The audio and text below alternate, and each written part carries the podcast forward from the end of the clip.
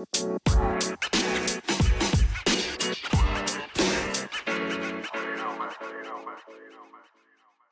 off my grass!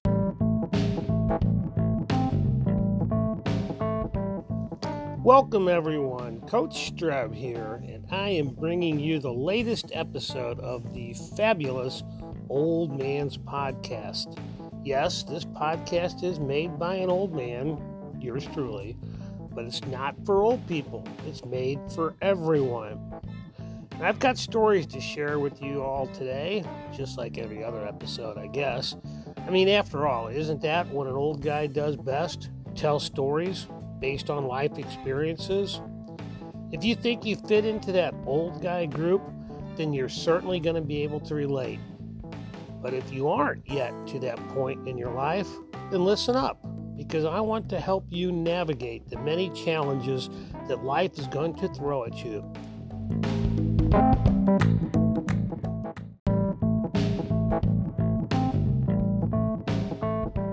Coming up on this episode of the Old Man's Podcast, I'm going back to great sporting moments that I've seen. I've done all kinds of sports, but I haven't done tennis yet. Tennis is on my mind. So, great sporting moments that I've seen for tennis. My mom recently bought a new computer, and I thought about what one should look for when they're purchasing a new computer. So I did some reading, and I have some things for you to consider when you are looking for a new computer. You know what YOLO means? Well, hang on, because when I get done with this episode of the Old Man's Podcast, you'll be quite familiar with YOLO.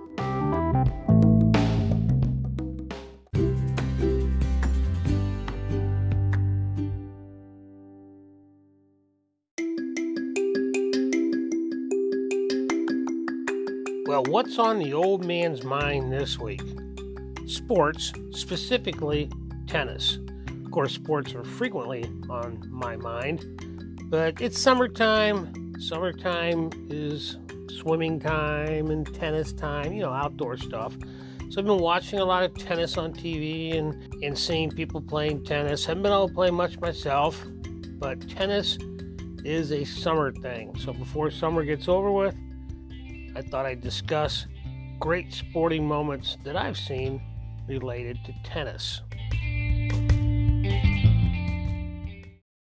Back in the 70s, when I was in high school, and in the early 80s, going into college, we kind of grew up on tennis courts. Tennis really exploded in the 70s in terms of popularity. We would meet our friends there, spend a lot of time during the summer playing tennis. And courts were popping up all over the place. It, as I said, was becoming very, very popular. And of course, we would pretend to be the heroes of the day, and there were a lot of them McEnroe, Connors, Everett, Borg, and like everything else that us old people want to talk about the old days, it was different. The game of tennis was different then. And it seemed like the players were different too. To me, looking at now versus 40 years ago, it seems like the players then had more, I don't know, I'm air quoting here, personality. I know that's not really true, but now players are sponsored and they have to watch what they're doing on social media and you have to be careful because you don't want to get canceled. I think that's true, of course, in every sport, every professional sport. But back in the 70s, if you go back 40 or 50 years ago, social media didn't exist, cancel culture wasn't a thing. People could speak freely, and in fact, would, as I'm going to explain to you in a little bit here, would be exorbitant with their comments, would be over dramatic to draw attention to themselves. Since we didn't have social media, how else were you going to draw attention to yourself? And I think nothing speaks more to that point than Bobby Riggs. Bobby Riggs was a famous tennis player, and he was a, a, a tennis playing playboy, if you will. Now, this was the era of equal rights. It was just beginning. It rolled from the 60s into the 70s and kept on going till the 80s when uh, Title IX came about. But this guy, he was an unapologetic sexist. He would he would never make it in today's world. And he made money off of saying things that you would get canceled. Again, air quotes there, canceled. He made money off saying things that you would get canceled for now. Many of you might remember when he played Billie Jean King at the Astrodome in Houston, Texas, in a much heralded Battle of the Sexes. It was on one primetime evening on TV, and millions and tens of millions of people watched it, and I was one of them. It was 47 years ago, 1973. Billie Jean King was only 29, but she had burst onto the scene, and she was one of the most successful women tennis players at the time.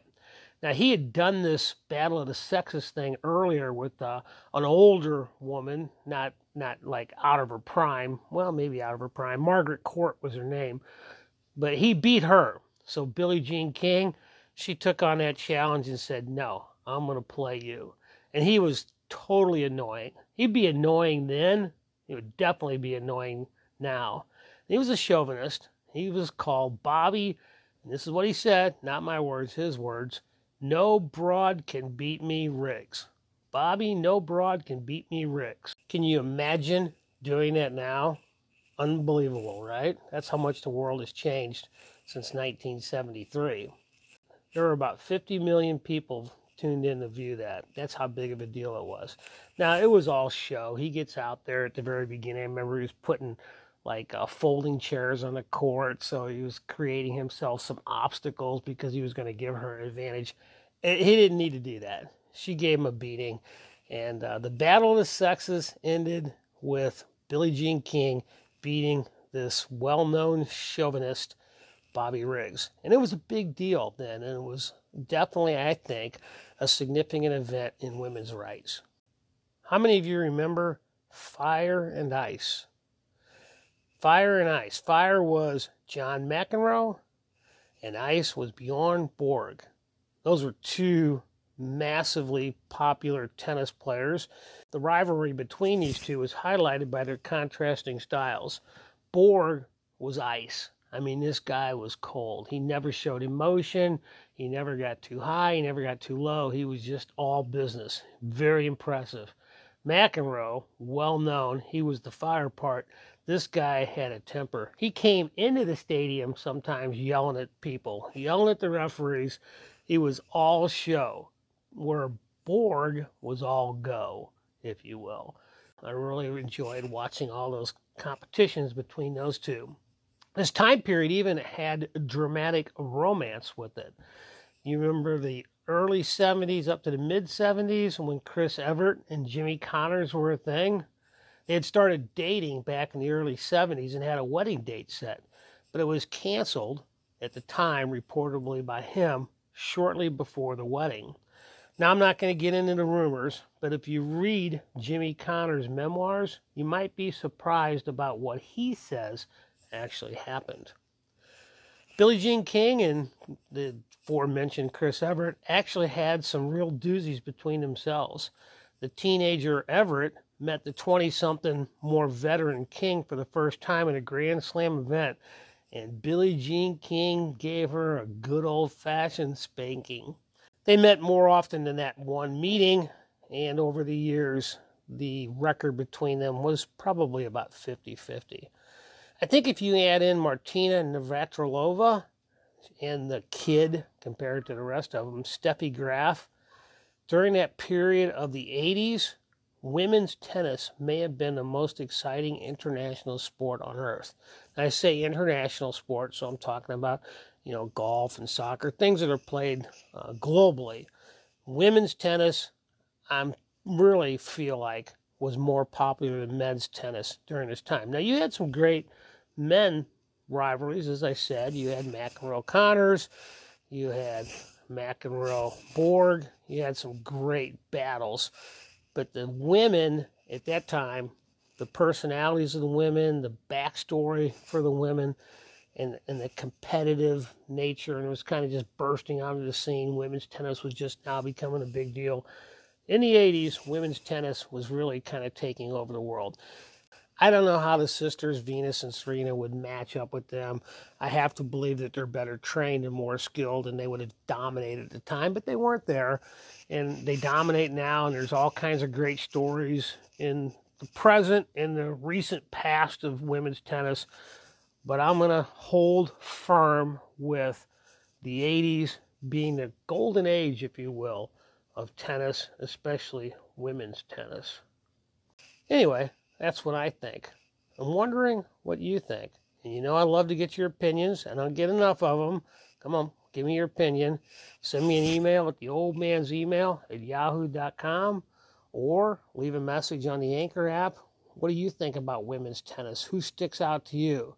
Yes, it's better now than it was then, but was the 80s truly the golden age of women's tennis, as I suggest it might have been? I would love to hear your opinions. Give them to me. I can take it.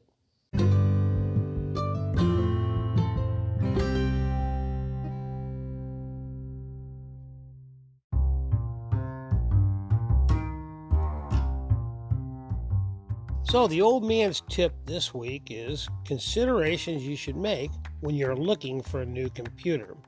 My mom recently bought a new computer, so this has been on my mind.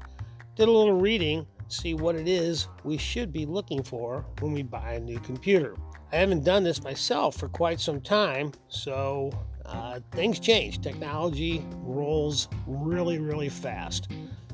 If you haven't bought one in one or two or maybe even three years, computers have changed quite a bit in just three years. Today's machines are generally faster, more power efficient, thinner, even, in many cases, cheaper. That's good news. I like it being cheaper. But one thing that hasn't changed is the jargon that can still baffle us buyers. And without advanced degrees and even a passion for technology, we're not really going to know what we're getting into. So, the trick, I think, is to get the computer you need without paying for what you don't need. Sometimes we can end up getting the high price computer that offers more things that we need and we wasted our money. Who wants to do that? So, some of the things that matter processor speed definitely matters. Now, the processor is the master chip, it drives your computer. Current Windows based computers, that's what I have, typically run a 10th or 11th generation chip. So when you look at the model numbers, it might say i5 or i7, but there'll be two digits immediately after that. You want those two digits to be 10 or 11 because that's what generation Intel chip it is. Shouldn't buy anything earlier than a 10th or 11th generation. What type of computer should I get? Should I get a desktop or should I get a more mobile laptop? Or now we're talking about tablets. Portable devices account for four fifths of the world market. In other words, people aren't buying the conventional desktops anymore. In fact, they're not really offered all that much. If you don't like looking at the screen on your laptop because it's too small, you can hook it to a monitor. You can buy a monitor for $150 or less, hook your laptop into that, and you'll never know the difference if you have a desktop or a laptop. You're probably familiar with the term RAM, RAM, Random Access Memory. It's the short term memory that your computer has. I think the best way to describe that is working space. The more RAM you have, the more programs and browser tabs you can open up and keep your computer running smoother without freeze ups and whatnot. Experts seem to recommend at least 8 gigabytes of RAM. You can get more, but you can get by with 8. Chromebooks. I'm going to talk about those a bit. Chromebooks are little tablets you carry around with you. Since a Chromebook is hooked up to the cloud, so all of your work is going into the cloud, you don't need as much RAM. Four gigabyte of RAM on a Chromebook will probably be enough. Now, how about cost? How much should I be paying for a computer? I think you should be able to find a computer suitable for most everyday needs for less than $400. That is not bad. If you're looking for a laptop and a laptop costs more than 600 bucks, it might last longer. That's that's the only thing it's going for. It might last up to 5 years. But for $400 or less on a laptop or a Chromebook or a tablet, you're going to get virtually the same amount of time. And who, after three or four years, isn't looking for a new computer update to the new technology anyway? So I don't think you need to spend really more than $400. Now, screen size makes a difference, especially for us elderly people. Looking at a small monitor is tough. I use my phone like a computer. I have a Bluetooth um, keyboard that I connect to my phone I don't bring my computer back and forth from work. When I'm at home, I'll just use my phone and my Bluetooth keyboard. But I gotta admit, it's kind of annoying to look at things on that little phone. Experts say the sweet spot for a screen size is 14 to 15 inches. You can get that on a laptop, probably not on a tablet. So that's why you might want to purchase a, a monitor to go along with your tablet that you're using. You want to make sure you have full HD, and that's a 1080p resolution. Don't get anything less than that, it just won't look right on there. Data storage is an issue. You want to make sure that you have an internal data storage of at least 256 gigs. Now, if you're using a laptop or a tablet and it's cloud based, you can possibly get away with less, but you're still going to want to put a lot of stuff on your device. So don't go anywhere smaller than 250 gigabytes of storage, internal storage. Now, I mentioned Chromebook. I would really recommend you take a look at a Chromebook or another tablet. They're small, the battery lasts a long time, so they're portable. And that's where a, a desktop is not ever going to be portable. And some laptops, they're portable, of course, that's why they're called laptops, but the battery life, it doesn't last that long. they they're going to go dead. Give some consideration to a Chromebook or some other tablet that is more easy to carry around. It's lighter, it's uh, more mobile. You might like that better. So, there you have it. All the things that you should consider when looking to buy a new computer.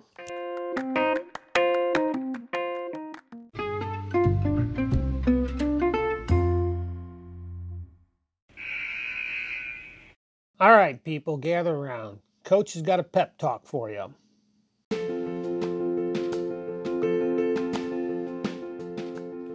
The quote I'm going to use for this week's pep talk is from a famous and highly regarded former First Lady, Eleanor Roosevelt.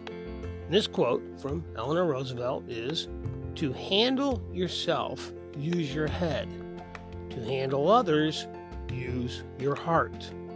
I like that one. I was thinking about times in, in my life, and I think you probably agree with this. A lot of times when we've made mistakes, it's usually because we didn't think our way through the issue. We just acted emotionally. We didn't handle ourselves appropriately. So she's saying to handle yourself use your head. So you don't want to act emotionally on issues with that are personal. Handle yourself, use your head. Now, when we have drama with other people, you know, arguments with others or debates, just civil, doesn't have to be mean stuff, it does seem to be the opposite. We're kind of like Perry Mason. I hope you know who that is, okay? You young people might not, but is a famous TV lawyer guy. Okay, so anyway, let me go on. We're trying to be like Perry Mason, where we set up the perfect legal argument for our position. So we get real intellectual with the person that we're debating or arguing with. It's times like that, however, when we don't need to use our head. We should use our head on our own issues, not in dealing with other people. Because, as she says, to handle others, use your heart. So you're in a debate with somebody else. How many times have you ever made a point that swayed their opinion? Like they're set thinking whatever it is they're thinking, and you want them to think something else. Have you ever made a point that changed a person's opinion on something that they seriously considered or they thought emotionally about? I'm going to guess probably not. It's the same thing I tell parents when they're yelling from the stands at referees. No human being has ever yelled anything from a stand onto a field at an official and changed a call. Doesn't happen. That's not how it works. Now, from the coach's standpoint, or from your standpoint in this debate or argument that you're having, if you can earn that other person's trust through what is known as active listening, they may look at the situation more similarly to how you are looking at it. Now, a good sign that your active listening is working is that they're asking questions. It's no longer a debate, it's no longer an argument, it's now a discussion.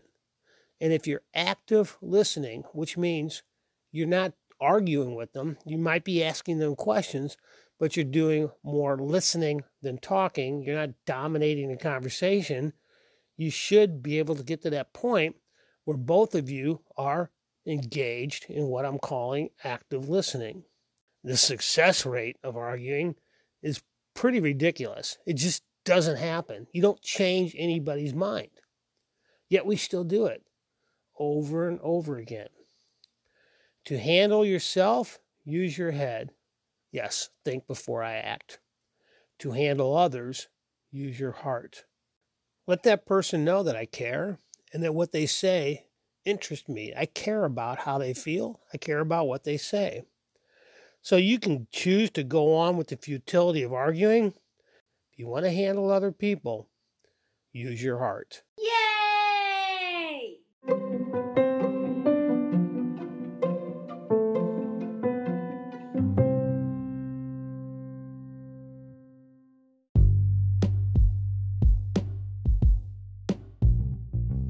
It is time for many people's favorite part of the Old Man's Podcast the Engage Your Brain.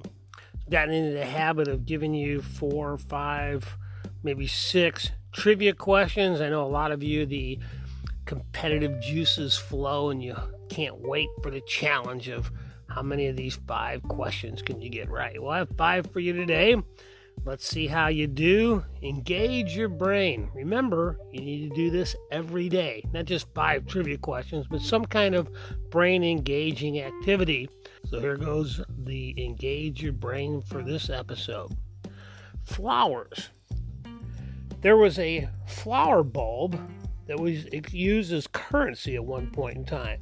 So, which kind of flower bulb was once exchanged as a form of currency. It was money. Now, there's not a whole lot of flower bulbs, and if the only one you know is tulips, then say tulips, because that's the right answer. Can you imagine that? In time, paying for something by tulips. All right, number two.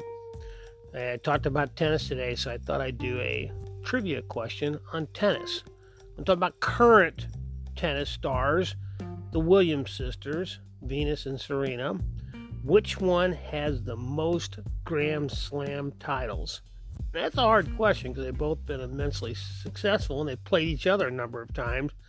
Do you know which one? You got a 50 50 chance of guessing it, right? If that's what you did, I hope you guessed Serena. Serena Williams has won more Grand Slam titles than her sister. All right, let's move to science because I like science.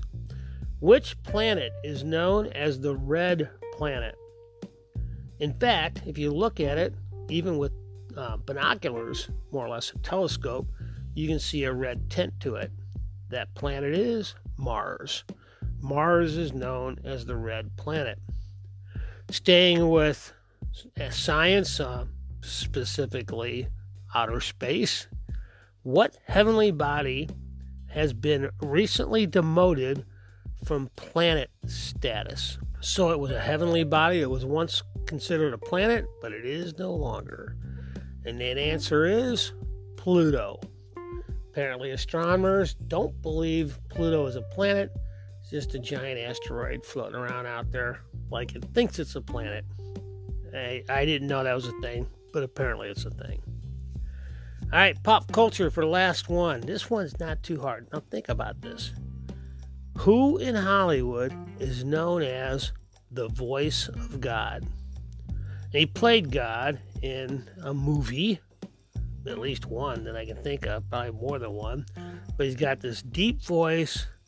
if God had a voice, Morgan Freeman would have it. Morgan Freeman, known in Hollywood as the voice of God. And that was five trivia questions. I hope you got all five of them right. But more importantly, I hope you remember each and every day to engage your brain.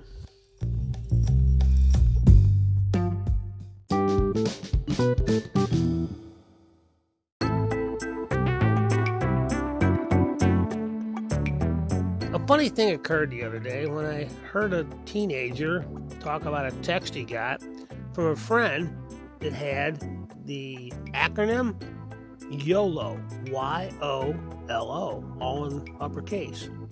What does that mean? Well, it's a thing that kids use.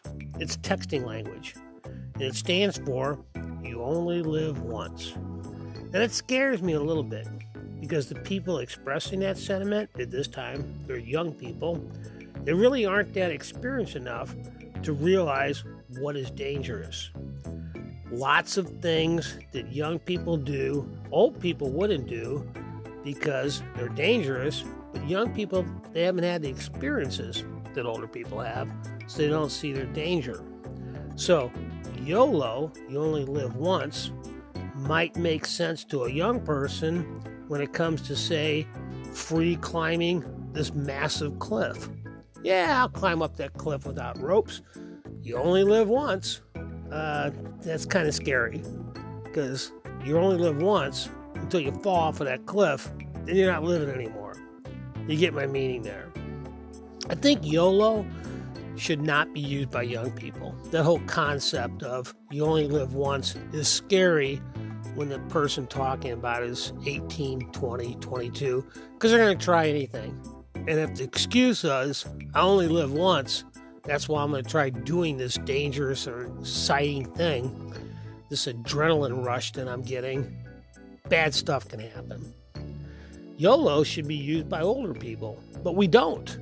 We're too tired, too frail, too cautious, not not excited enough to try new things. We don't want to fall and break a hip, if you will. So the people that are using YOLO, young people, probably don't have the experience to make that safe. The people with the experience to only live once safely won't do it because we're too cautious. Right? There's got to be a happy medium. And I guess maybe that's you 40 somethings. You're healthy and agile enough to still do fun stuff, but you're experienced enough to know when danger might be close. No, I'm not going to try doing this thing, at least not this way, because it's dangerous. YOLO, you only live once, should have real meaning for everyone, regardless of age. Young people, I get it. You only live once, so do that exciting thing. But make sure you're doing it safely. Maybe discuss that with uh, some of us older people so that it goes off in a safer environment. Older people, take it from the younger people. You do only live once. So get out there and have some fun. Zip line, whitewater rafting, do some fun and exciting stuff. YOLO. It should have meaning for everybody, but it should be kept in perspective. And if I could quote from the old TV series Kung Fu, perspective, grasshopper.